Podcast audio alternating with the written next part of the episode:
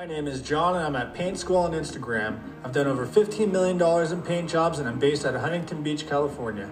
Aaron is at Alpha Painting on Instagram. He's managed huge commercial projects with impossible timelines and now is a few years into building his own operation out of Branson, Missouri. And you should probably check out our full process videos on YouTube because they're pretty badass. Our point in doing this podcast is to put our 40 plus years of combined experience to the test. We've seen a decline in the industry. While I think it's a bit arrogant to think we can change it, we're giving it a shot. Listen up and let us know what you think. This is Paint Sniffer Podcast.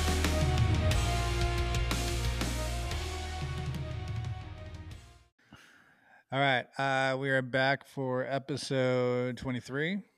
I think we could touch base. I'm still working on doing this expansion into LA.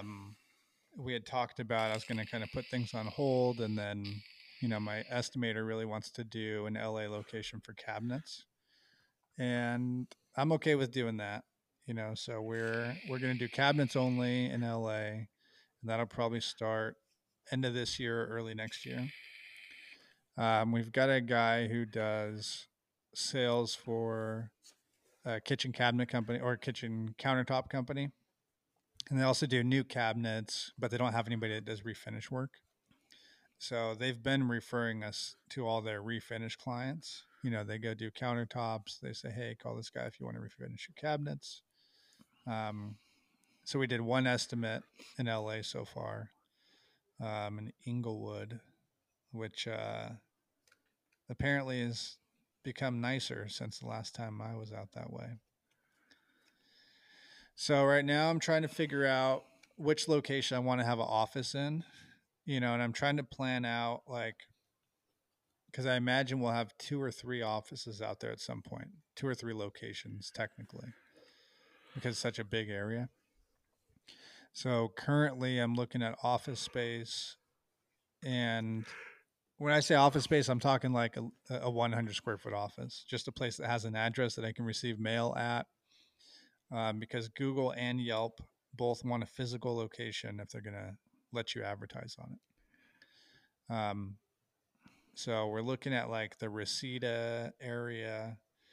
It's surrounded by like Beverly Hills, and Calabasas is out that way. It's kind of a Culver City, you know, an area where we can catch a bunch of zip codes that are desirable. And then from there, free Google My Business page, free Yelp page, and then eventually start paying money for advertising. Yeah. Dude, speaking on cabinets, I have a fucking whole kitchen I have to warranty. I did like 3 years ago. Luckily, the kitchen island and all the cabinets in the bathrooms were all stain and lacquer. Mm-hmm. And the paint was pigmented Sherwood lacquer, catalyzed pre-cat. So the primer surfacer and then the top coat. I can't remember Dole rubs, like TW F whatever. I can't remember, mm-hmm. but I'm not too impressed with the wear on these cabinets. They look like they've been fucking super hard on them. Yeah. And I can just see like areas of, you know, like on some outside corners where it's like been worn down to raw wood. I don't know if they're like rubbing up against them or something, but yeah. The deal is I did these cabinets were rushed and they came right out of the cabinet shop, and I finished them in the field in a finished environment. The homeowners wanted them caulked and I didn't tell them no. And I fucking, you know, made it a point to not caulk, you know, under my my sealer coats, and I caulked them, you know, underneath the finish coat. And mm-hmm. for the longest time, like I went and I assessed them. I had a rep come out. I had a door sent off to the lab and did a PQR on them, and it was determined that the wood has shrank or whatever, but mm-hmm. I was trying to get the homeowner to fucking, you know, see if the cabinet shop would warranty it, or or come in or cover some of the fucking cost, and they won't do it. You know, I told the dude, you know, well, it's not my fucking deal, but you know, if it comes down to it, I will refinish them. So we're like 2 years into this now. I'm just gonna have to fucking do it. Yeah. So I'm gonna have to cut out all the caulking. I'm gonna have to figure out a way to cut a linear sander pad like the LS-130 and sand in that corner, and then sand everything down. And I'm gonna 1107 and 400 series them. And I was talking to one of the guys on Instagram, and you know, I'm probably only going to clean up the outsides. The insides, I'll probably caulk them with QD. But the outsides, I've been talking to a dude, and he uses like some type of, it's like Loctite. It's almost like a, seems more like it's like a liquid nails. It's like a glue in a tube. Yeah. And I'm just to have something extremely hard underneath my finish. I think I'm gonna caulk them with that. He said he's had good luck with it. But yeah, that sucks. That's a huge fucking deal for me. What I'll probably do is I'll take all the doors and I'll just work on them at the house, and refinish the doors at the house, and then I'll take the guys and we'll go spend a couple days encapsulating the kitchen and spraying the boxes. But yeah, and you know, I know for sure the doors have shrank, and you know, that's essentially been the leading cause in, you know, the lacquer busting out over the caulking. But also, I am not fucking, you know, as I'm cutting this shit out, you realize, fuck, dude, this stuff is too soft to be underneath this coating. Yeah. You know? Yeah. We've been using, man, I don't know what the name of this caulking is. I want to say it's like All Pro, but it's a urethane material, and we've been using that under 2K poly. If we use a regular caulking that we have typically used, the 2K will shrink over it, you know, so you get like little rigid cracks in the coating, not in the caulking, but in the coating. And so we switched, I don't remember, we got a recommendation for this caulking and started using it, and no issues at all with it like that. But I wonder, I know that dries a lot harder. And I don't know what the flux is like on it long term, because we've only been using it for like a straight urethane, not water-based at all. It's got to be water-based. I know I have some in my truck. I'll have to check it out. But it's been a pretty good product, but it's like $8 a tube, you know, expensive shit. Let's see if I can pull it up here online.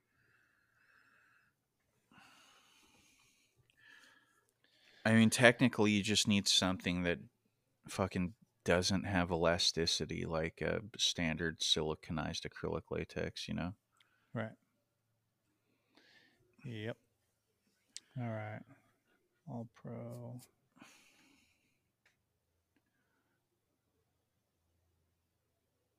Wrong tube.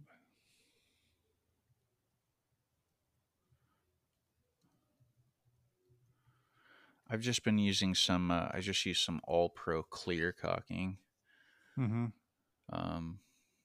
Shit dries pretty fucking hard, but it shrinks a bit. Yeah. Sherwin's been out of clear caulking for I don't know how long. Yeah, isn't it weird the random shit that is gone? Like, we can't get 310 tips around here for some reason.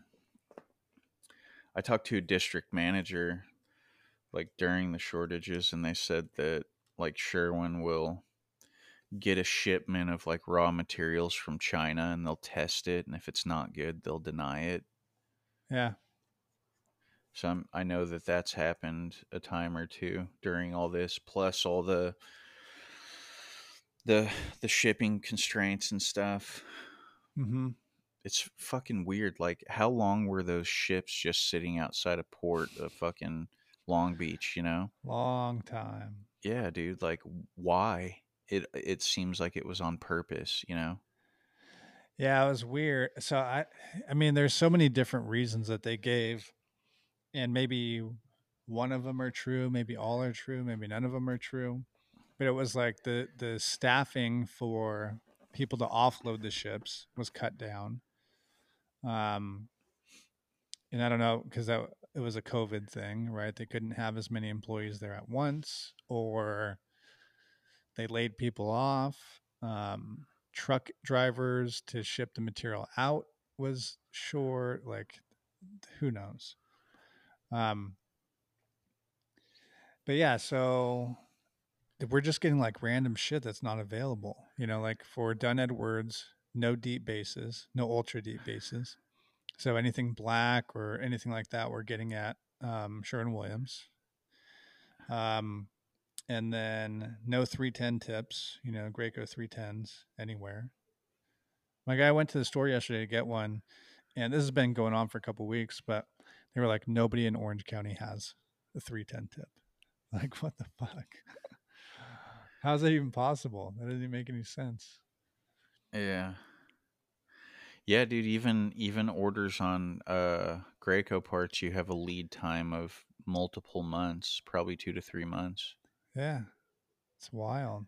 So like, or maybe it's it might be like 6 weeks or something like that. Yeah. Yeah. Well, I know there are issues in China right now. To what extent, we don't know, but there's a lot of issues going on in China. And I think a lot of our shit gets made there. And then we do have trucking issues, you know, with shipping, not enough truckers. We've got this, I forget what it is, AB5 bill or whatever that's been working on getting passed. So like no gig workers. So technically, if you're like a truck driver, you can't be an independent gig worker. You know, you have to be a company, or you have to be a W-2 employee, no 1099 shit. So that's had a pretty bad effect on, or is in the middle of having a bad effect on shipping. You know, and that's one of the things like the paint stores blame shortages on these days is, oh, there's not enough truck drivers to ship material, you know, which I have no idea. May or may not be true. There's all kinds of negative things going at once. Mm-hmm. I watched a video of a dude that was at the docks in Long Beach, and he was like videoing around and shit. And he's like, don't believe what they tell you. Like, we could be unloading right now. They're just telling us not to. Yeah. But like that kind of shit, you know, like for sure that could be true, right? It's like everybody raised rates over the last couple of years. And I guarantee some of it was manufactured. Some of it is just like, hey, we don't have enough employees. What do you want us to do? You know, and that's going to cost more, right? When maybe you could hire more employees. Maybe you can get the system more efficient. Or you could just raise prices and still do things slower. It's like best of both worlds if you're the one making the money. Shipping containers got super expensive for people shipping overseas. I think they went from like 3,500 to like 20,000, some shit like that. So like all the clothing makers.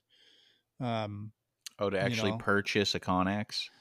Yeah, yeah. So if you bought like a shipping container from China, have them fill it up with clothes for you and whatever else you sell, you know, it was $2,500 or $3,000 for a container to have it shipped, you know, and then you fill up with whatever you fill up.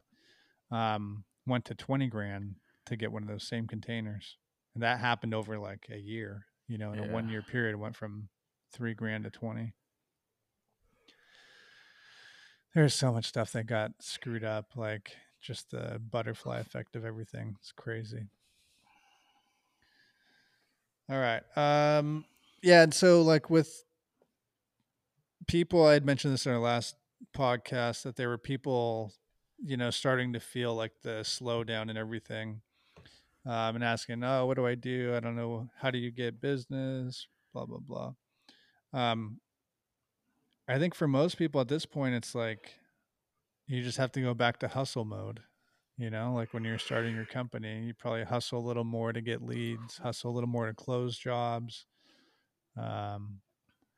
there's still a lot of stuff you can do for free, you know, like all the Facebook posts, you know, like on any of your business pages, you can, if you're just constantly posting stuff, you're going to get noticed. Like people are going to come across your page.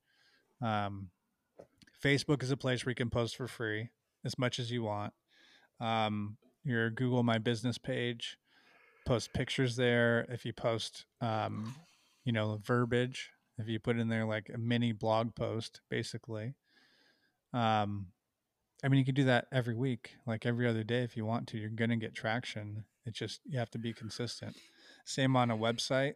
You know, like one of the main things that SEO companies will do to increase traffic on your website is a blog post.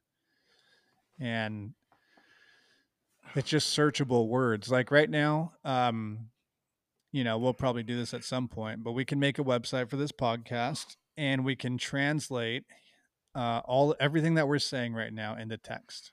You know, there are programs we can just upload the audio file of this episode, upload it into a system, it'll convert it all to text, and then you just post that text on your website. You know, now you have like a fucking, I don't know how many words it is, but 2 hours worth of speaking in a text format. So like some of the companies doing SEO or like an SEO package will say, you know, read out a script or something like that, or have a conversation about exterior painting for 15 minutes, convert that all to a text, and then there's your blog post. You know, you just got it done in like 15 minutes. Yeah. But so those are free things that everybody can do right now that will drive traffic. If you're starting now, it's probably a little too late. Well, not too late, but it's going to take a little bit of time to kick in. I feel like Google takes about a year to start generating traffic. Yeah, depending on how long it takes you to, like if you're just letting it grow organically, then yes. Right? If you're just letting leads come in. I put in a bunch of work trying to generate, you know, phone calls off of Google, and I didn't start noticing it for about a year. Yeah. And dude, I'd sit there and just call the phone, you know, like go to search painters where I'm at, call the number. Yeah. I would go to the website links. I do that every single day and just trying to generate traffic, but So about a year, what do you think your reviews were at? Like starting out and getting to 1 year, did your reviews help? Was that like a turning point? Maybe I might have had maybe 12 or 15 reviews after about a year. I'm at 30 now, and I've got that one fucking bad review where some asshole gave me a 1-star review because I didn't go to an estimate, which really pisses me off. They shouldn't be allowed to do that if you provided them with no service, you know, and they didn't pay for any fucking thing. Yeah. But, so I'm now at 4.9. Yeah.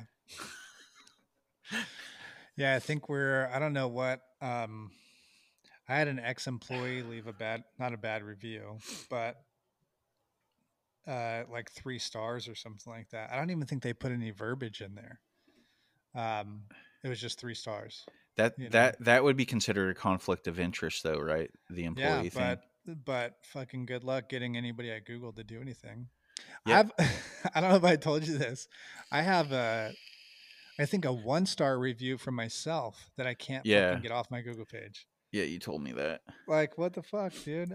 I tried a lot, like for a couple months, and now I just go back and try, like every now and then. I did notice when I had few reviews when my ex got on there and was making fake Google accounts to give me bad reviews. Shit.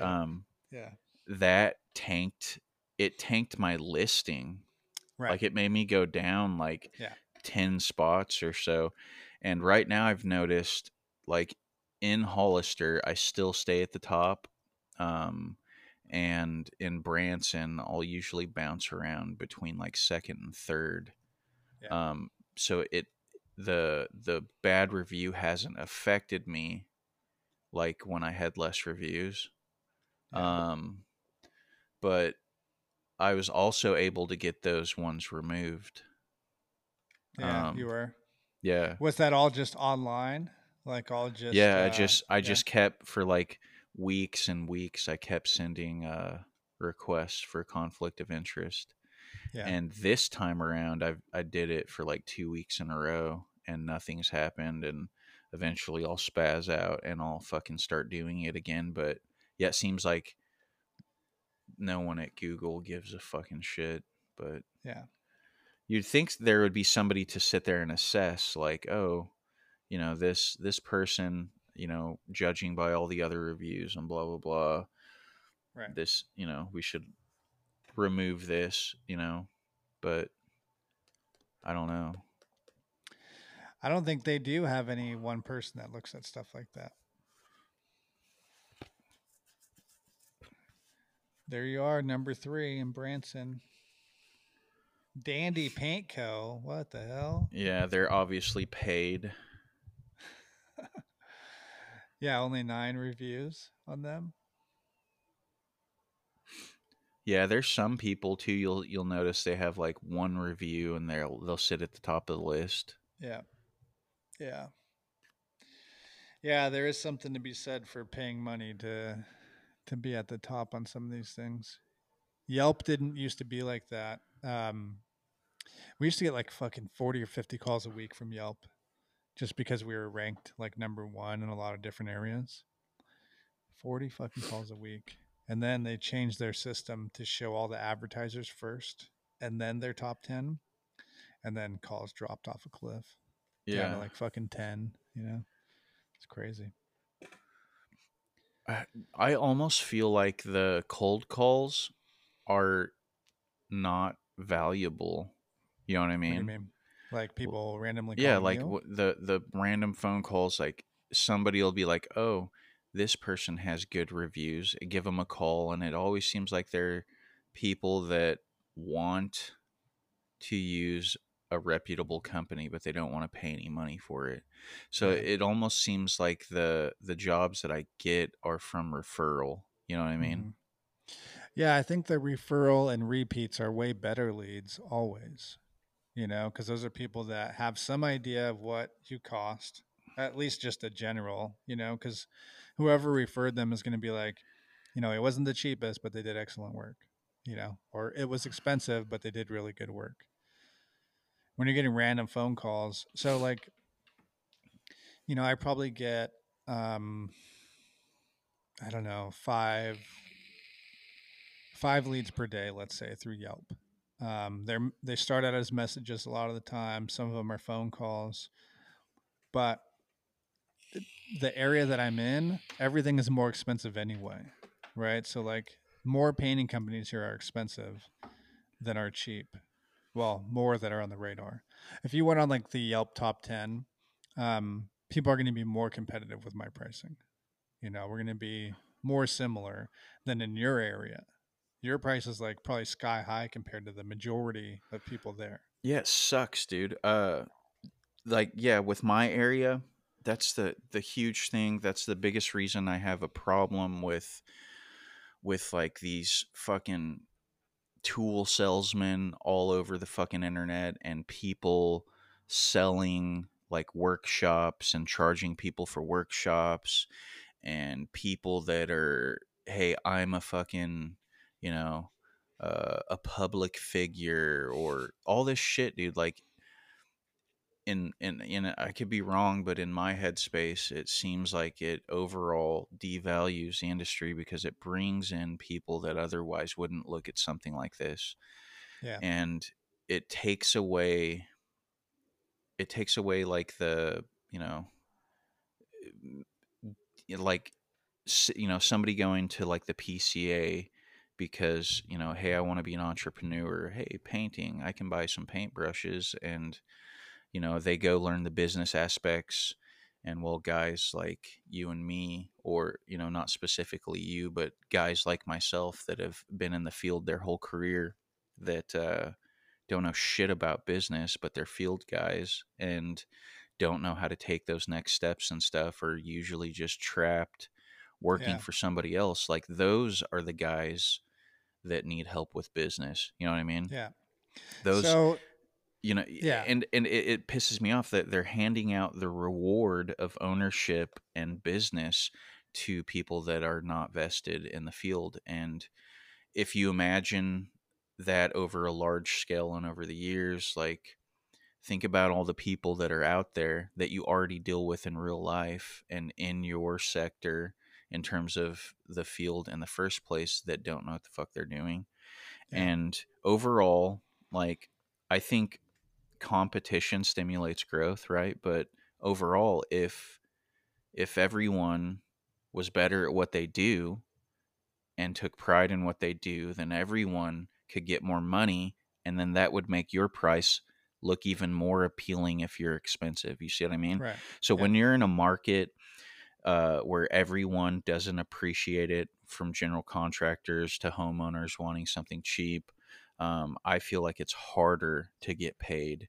You know what I mean? Because like, even the shitty painters, dude, like, I go into the paint store fucking every week, there's a new business card, and the accessibility is the problem. Like, I go in there and, like, pretty much everybody on that board is going to be half my price, right? So how does that make me look in comparison when they get like 3 or 4 bids? They'll be like, oh, this dude's just fucking, you know what I mean? Yeah. He's just expensive. Off. He's trying to get one over on us. And when in all reality, dude, we're doing shit from top to bottom the way it should be done. So we're spending more money to make it right. And these people that are just using the fact that this trade is easily accessible are just getting one over because they don't know what the fuck they're doing. And if all those people on the board realized, like, you know, it drives me nuts. They could just add $2 a square foot onto everything, and nobody could do anything to fucking change it. Yeah, which is funny because the people coming in at those super cheap prices doing cheap work are really the ones getting one over on you, right? Because you're going to have to redo their shit. Like, you know, it seems like, oh, great, we're only going to pay $5,000 instead of 10. Yeah, but it's going to look like shit in like a year or 2, you know? And then you're going to have to, and then the next time around, you're not going to pay $5,000 because you know what $5,000 gets you. So you're going to have to pay 10 anyway, you know? I got one coming up. Yeah, I got a job coming up, an interior that is fucking destroyed, and I bought a new camera just so I could see how shitty it is. You know what I mean? So when I make the video on it, I want it to be crystal clear and shit. But So, and look, I think the original intent for like the PCA, it was the PDCA, now PCA, was to bring, like, give opportunity for contractors who are from a painting background to learn the business side. You know, that was the original intent. It's like, hey, we know all the painters out there, most of them don't have any kind of formal training system, don't have any kind of background in business. They're just really good painters who decided to do it on their own. And so that was the original intent. Nowadays, I think it's more like that's still technically their intent, right? Is to, because they put on these like classroom type things, right? Where it's like, how do you sell your jobs for higher prices? How do you figure out project management? How do you figure out job costing? You know, they still have all of those things. Well, that's the thing, that there's a problem in what you just said right there. How do you figure out project management? You should have been a project manager before you ever started your own fucking business. You know, you see what I'm saying? So there's there's lies within all that stuff. Yeah. You know what I mean? Yeah, hypothetically, that should be a rule. Yeah, you should have gone through in order to run your own company. Yeah. We should be handing that, like, all the years that, you know, you bleed for this shit, you should hand that down to, you know, I don't know if you hand it down to a family member or if, you know, you have somebody that ends up working for you for a long time and you hand those business skills down to him and yada, yada. But you don't just charge people a couple $1,000 or whatever it is and just give it to them for fucking that, dude. Like, you're not fixing anything. You're not making anything better. Yep. You're bringing more inexperience and chaos into something that needs a lot of help. Yeah. By people that know what the fuck they're doing. Yeah, that is an interesting. So do you think that more like good painters are still coming up through the ranks? I think what's most common, and like in my area, just like this new guy that we've had working for us, he's gone now. Thank God. I put up with his shitty attitude for way too long, but, you know, people will come in and they'll look around and they'll be like, and especially that's the big thing that I liked about commercial is it doesn't matter if you come in with 20 years experience, you're going to fucking suffer and you're going to have to get down. In a repaint, it's different. It's slower going. It's, you know, sometimes it's not as hard as what you could be. So, people come in and they're like, I could do this. And like somebody will probably work for a couple months. They'll quit, they'll get fired, they'll go somewhere else, say that they have 2 years experience. They'll do that a couple more times. And in 6 months, you have a 20-year painter. So those are a lot of, the people that start their own businesses. You know what I'm saying? Because people that want to be independent from the start when they don't realize that, you know, really, dude, you even after a 4-year apprenticeship, you have a good 10 years of just muscle memory and process and you know, substrate study to get to the stage to where it's really like you're calculated with everything you do. Right. You know what I mean? Yeah, that's where like you know, I've seen posts recently where someone's asking on Facebook, how do I strip this front door? You know, and it's like, what kind of stain should I use? What kind of clear should I use? It's if like, you're at that stage, you should probably not do a fucking exotic hardwood front door. Don't do that kind of job. Yeah, it's like, you know, but how do you police that? You know, like people are going to go fuck up front doors all over the place. You know, it's like, man, I mean, I get like painting a bedroom or something like that. Even that, you know, we painted plenty of times where you see shitty lines everywhere. You see patches like nail holes, people spackled over with a putty knife and then never sanded it. You know, like, oh, it looks pretty good to me, right? So you see that shit painted over all over the place. But like a front door job, you know, somebody goes in and prices that thing for like $400 to strip and refinish. Oh, yeah. And then they get into it and like, fuck, I'm making like $20 a day, you know? I try not to do them because I have to make like 12 trips, dude. Yeah, I know. So, that's why I tell people, I'm like, look, we're going to make a bunch of trips. It's going to be like, you know, after the first 2 visits, we're going to be there for like 45 minutes a day. Yeah. But we have to come out there like 3 days in a row, you know? No, like, yeah, me literally, I have to do, I think the minimum amount is 11 or 12 trips for the whole process. I charge between $4,000 to $5,000 for a feature door restoration, and I don't give a fuck if I never do one again. Yeah, I don't charge enough for them.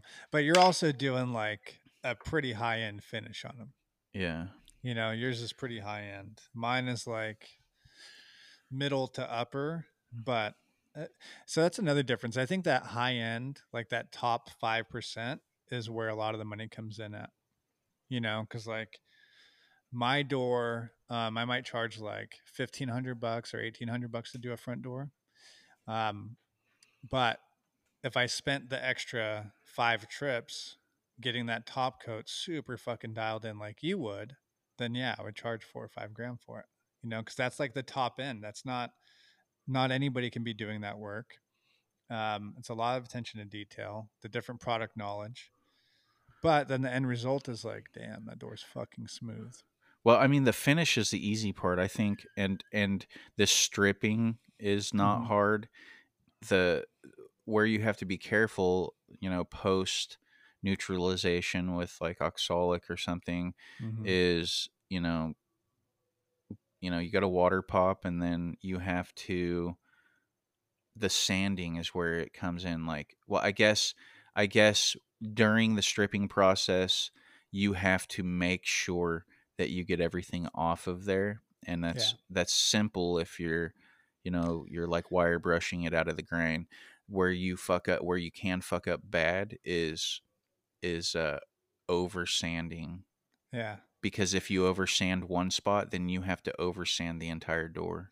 So, but most people don't know what that looks like.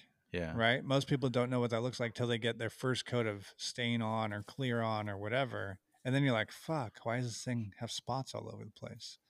So even with my guys, I'll have to inspect a door before we go to stain or clear coat. Because almost nobody, and it's hard, like, so these are some of the things you're talking about earlier.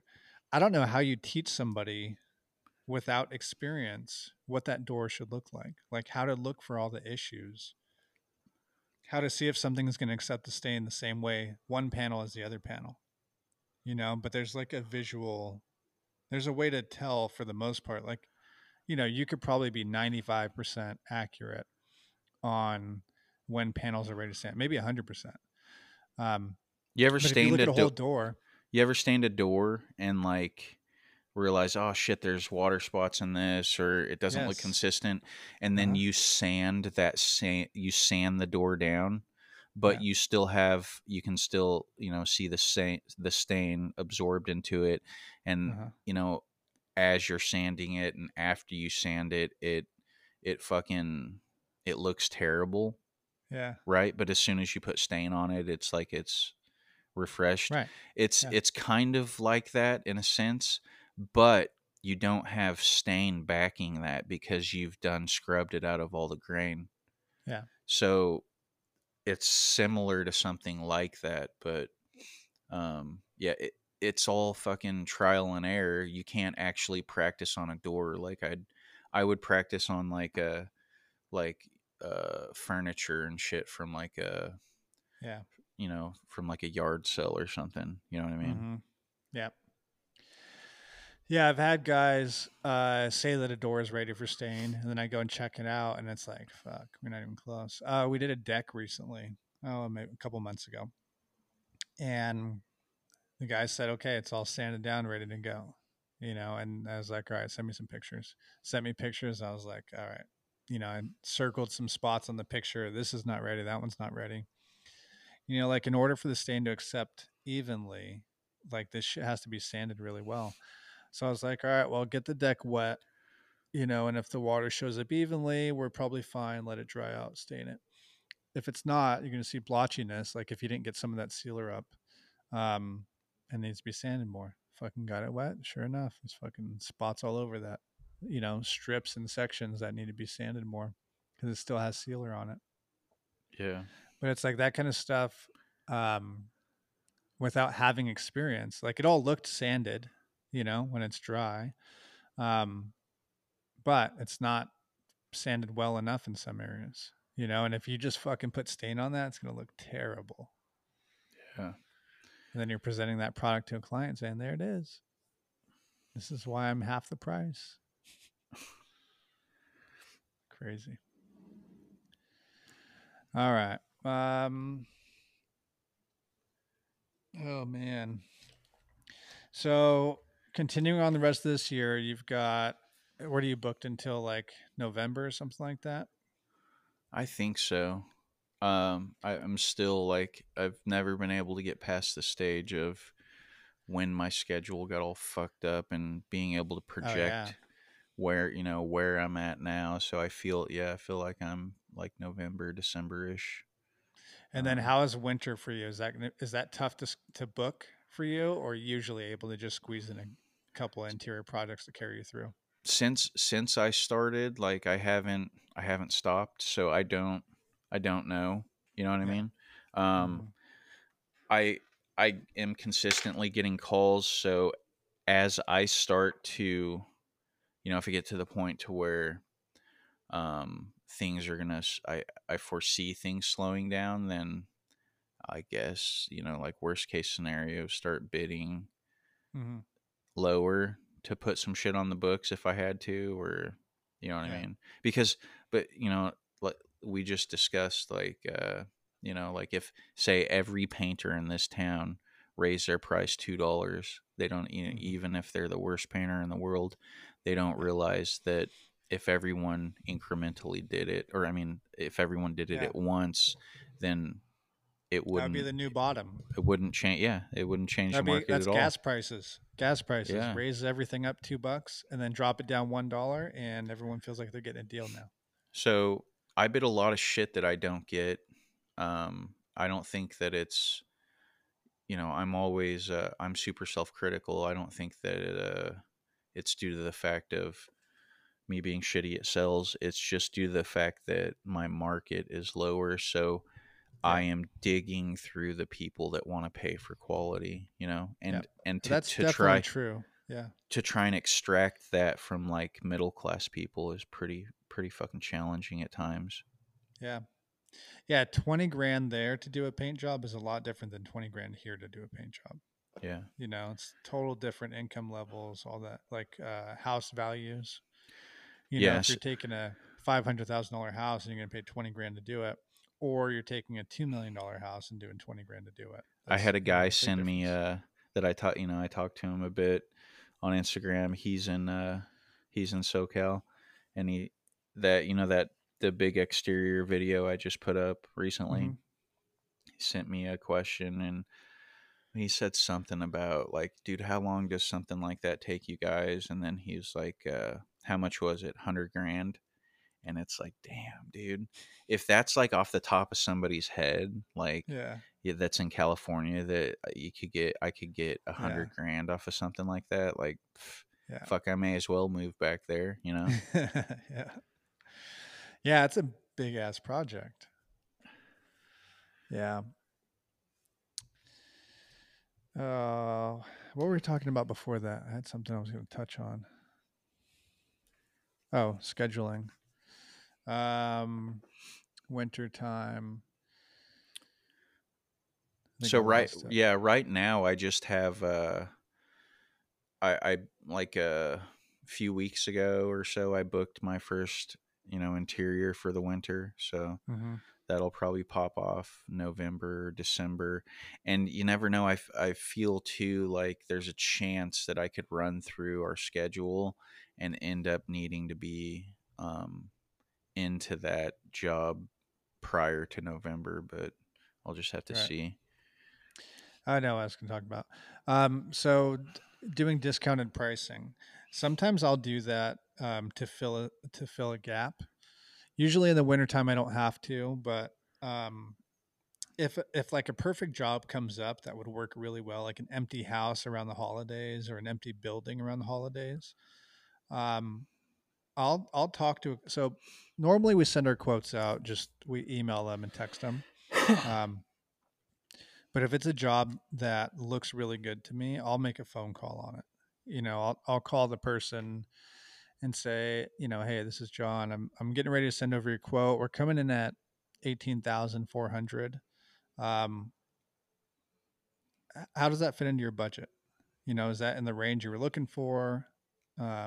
You know, give me an idea on how that works for you, you know, and just have the conversation.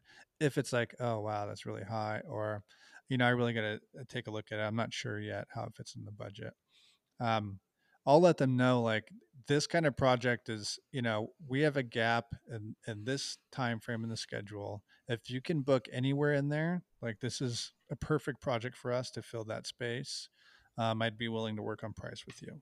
You know, so if you're close, you know, if you're somewhere in that ballpark, let's talk about it. Give me a chance. If we're not, you know, I mean, if your budget's way different, I'm not going to be able to move that much on it. You know, we price them pretty competitively, so there's not a lot of room. But, you know, in order to keep my guys busy during that period, I'd be willing to work with you on price, you know, and just let them go with that. And that usually works. Just because we typically look better than the other companies already, like from an initial phone call all the way through estimating, through in-person appointment, we just look like a better company than most of them. So if they know, or if they think that I have some need to fill, so I'm willing to work on price, but I'm not going to give them a cheap job, you know, they feel like it's a real opportunity for them to take advantage of lower prices, you know. So giving them that option up front so they know I'm willing to work on this. That's usually, if I'm going to do discounts in the wintertime, that's what it would look like. You know, I don't just lower my pricing up front. Yeah. But I'll send my estimate with a phone call. You know, I'll make the phone call first. Hey, I'm getting ready to send this estimate over. It's coming in at, you know, X amount of dollars. And then give them a little pitch. Yeah. I don't, I've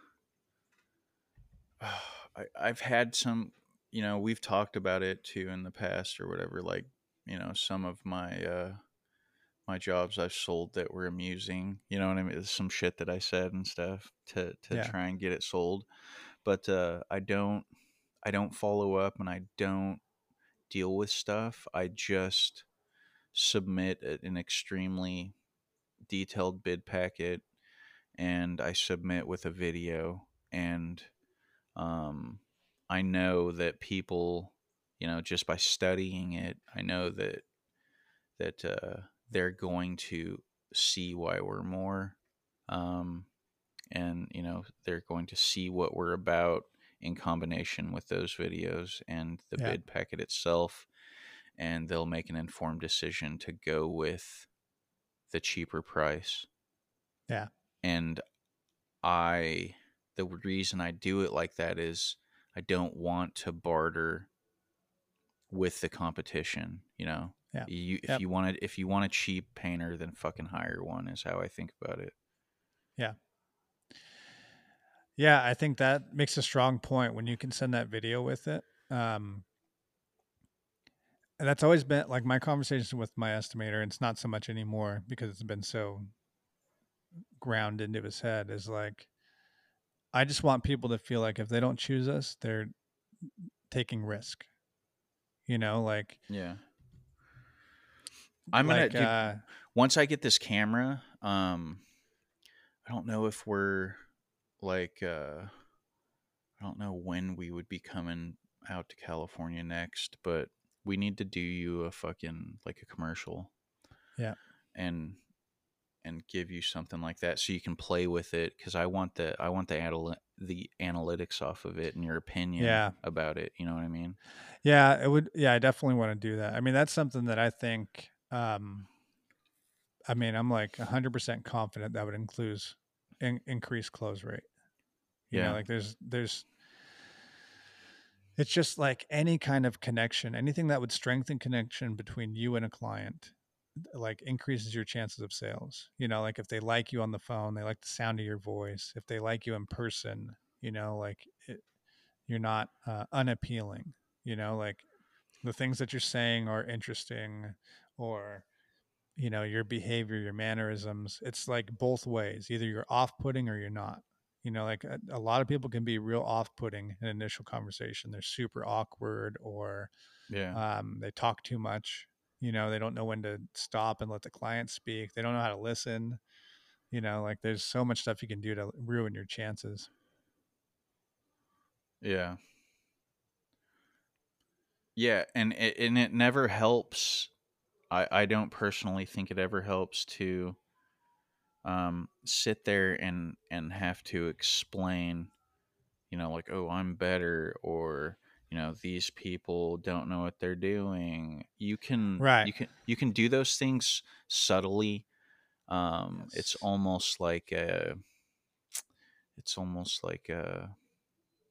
manipulation. A psychological manipulation.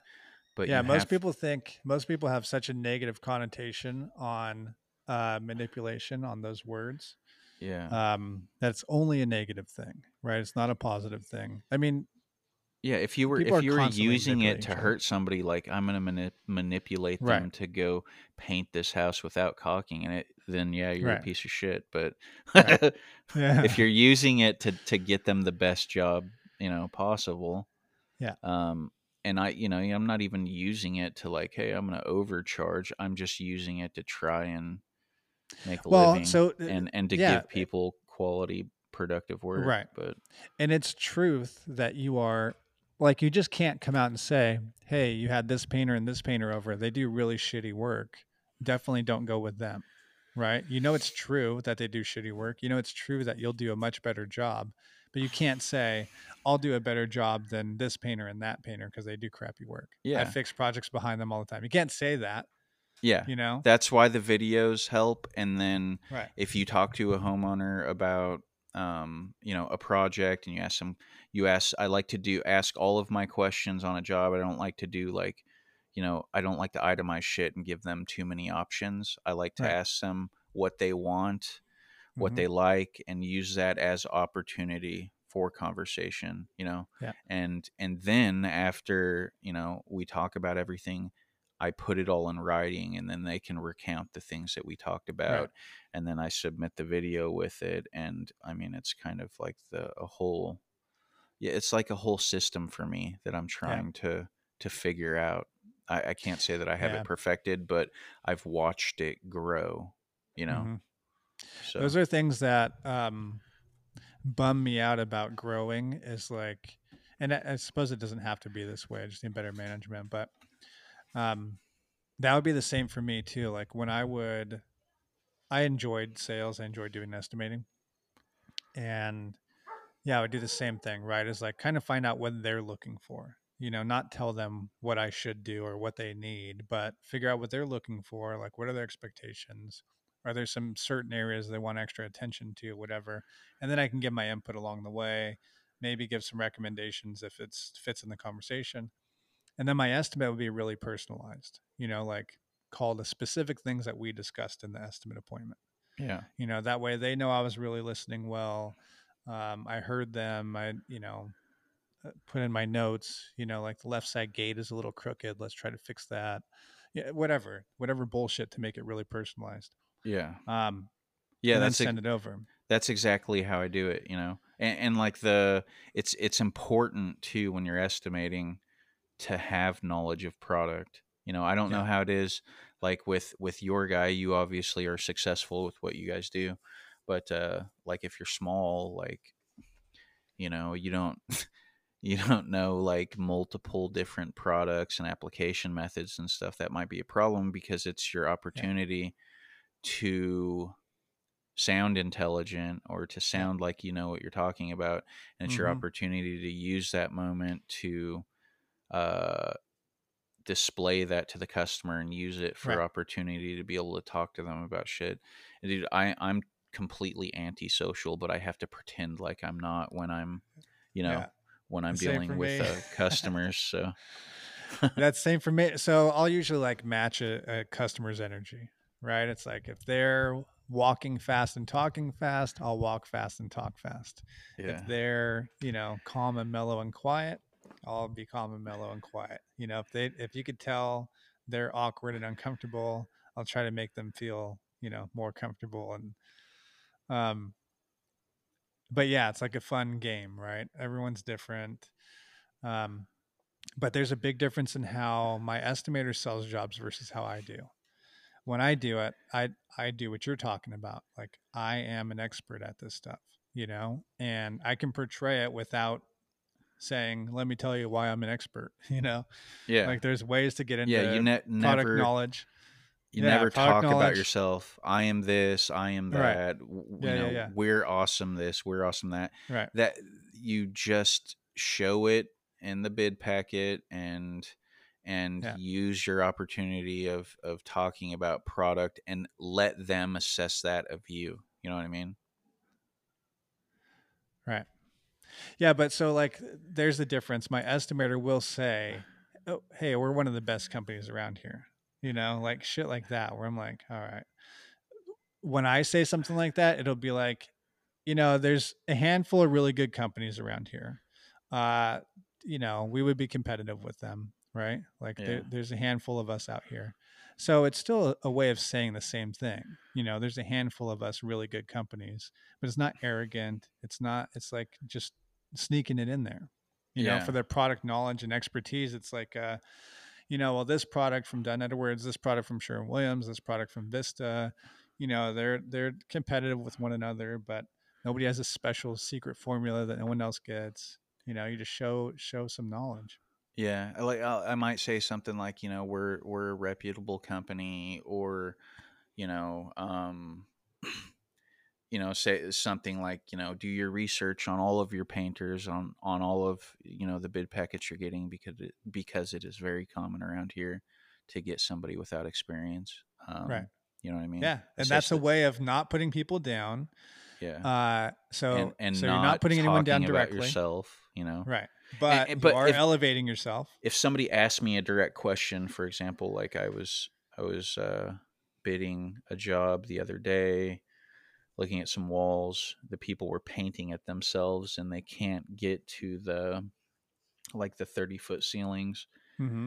And they said something like, and you guys will have like nice straight and clean lines. And my response was, I sent you guys videos, correct? And they said, yes. I'm like, well, fuck, in my head, like if you didn't get that in the videos, then fuck am I supposed to say? But I just said, I will guarantee, our quality and productivity over anybody's, period. Yeah. Yeah. But I try not to have to say stuff like that, Right. Yeah. But that's also something where, depending on how the conversation is going, there are certain things where it's like, I might have a conversation with someone where I do have to be like blunt about it, where it's like, I don't think there's anybody in this town anywhere around here that's going to stand behind their work like I do. Like, I don't think it's true. There might be somebody that matches me. There's nobody that's better though. I actually believe that. And I think that there are some companies that can do a better job or might do a better job first time around. So maybe they don't have the touch up that we have to do, but there's nobody like, if you call a company in 5 years because you have a problem, I bet like 99.9% of the companies are either not going to answer the phone, not return the call, or not do any touch up or help you out. We're not one of those companies, I have so many things that we do that we've done for people that are not warranty things. They shouldn't be covered. We shouldn't be doing them at no cost, but we do, and I'll have this conversation directly with a client. Like, my reputation is really important to me. It's like very valuable to us. We have positive online presence going back like 10 years, we have a lot going for us, and I like to maintain that. So it's not a matter of like me trying to do this stuff just to be sneaky. It's like, no, we take care of people. We have a good online presentation and it works for us, so it's like positive reinforcement. I'm going to keep taking care of people. People are going to keep using us. It's a great cycle for me, so I'm motivated to do it, but there's almost no companies that have that kind of customer service long-term, like that's just how it is. Yeah, I mean, I don't have too much stuff that comes up where, I have to warranty it, because I put in so much on the front end, but those cabinets are an example of, mm-hmm. Well, fuck, could be argued that some of it's my fault, mm-hmm. So I'm going to have to warranty an entire kitchen. So yeah, and that's how it is for us. When it comes down to it, it's like, look, that, you can tell when people are really rough with kitchen cabinet sets, know, and it's like, dude, you guys, this should not be something I just do for free. I'll tell people like, look, this time around, I'll take care of it. No charge. But this one's unique. Like all my lacquer in this house, the Sherwin forgot to inject the catalyst in my finish, mm-hmm. which can cause some interactions if your vinyl sealer is catalyzed and your top coat isn't, you know what I mean? Yeah, so, I had to refinish the cabinets, and mm-hmm. Sherwin pretty much had to pay me for it. And then the homeowner had a leak in his kitchen. A plumber had a pipe blow. Their kitchen flooded. So, I think also this homeowner is like, dude, when he seen me at the gas station the other day and he came in and he opened my truck door, and I'm like, dude, You know, like he's like one of those, you know, you can tell he's like an old school tough guy from Boston. And yeah. He was saying something like, what did he say? I thought it was cute, but he's like, you know, he's like in his late 50s, and he's like, dude, he said, I said something about, I don't want to tell you that because Jeremiah was standing outside the truck. I don't want to say in front of your employee that I'd fight you or whatever. But he's like, you're avoiding me. I was like, dude, I ain't avoiding you. Fucking, I just gave you a courtesy call like a couple months ago. Let you know I was still thinking about you and shit. So, yeah. Anyway, I went to his house a couple days later or whatever and joked around with him, you know, like, mm-hmm. Well, I figure since you're threatening me at gas stations, yeah. and then I was like, and like I said, they're cool or whatever. But then I was like, and yeah. This, you know, then I was saying it out loud, and I was like, this motherfucker yeah. doesn't even realize I'd fight him at a shitty gas station. But yeah. You know, I told him like, dude, we'll take care of you. Like, yeah. You know, it's not something that I want to warranty and that I feel is 100% my responsibility, because I feel like this wood was not kiln dried properly and it should not have shrank yeah. like it has.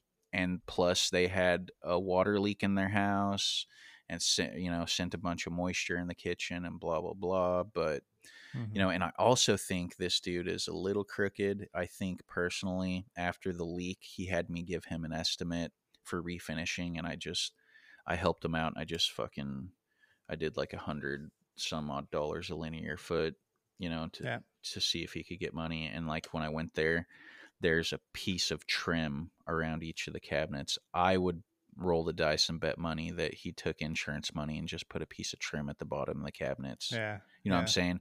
So yeah. then I'm going to end up refinishing these fucking cabinets for free. And then he already took an insurance claim and he'll hide that from me. But that shit's yeah. on his conscience, not mine. You know, right. I'm going to do yep.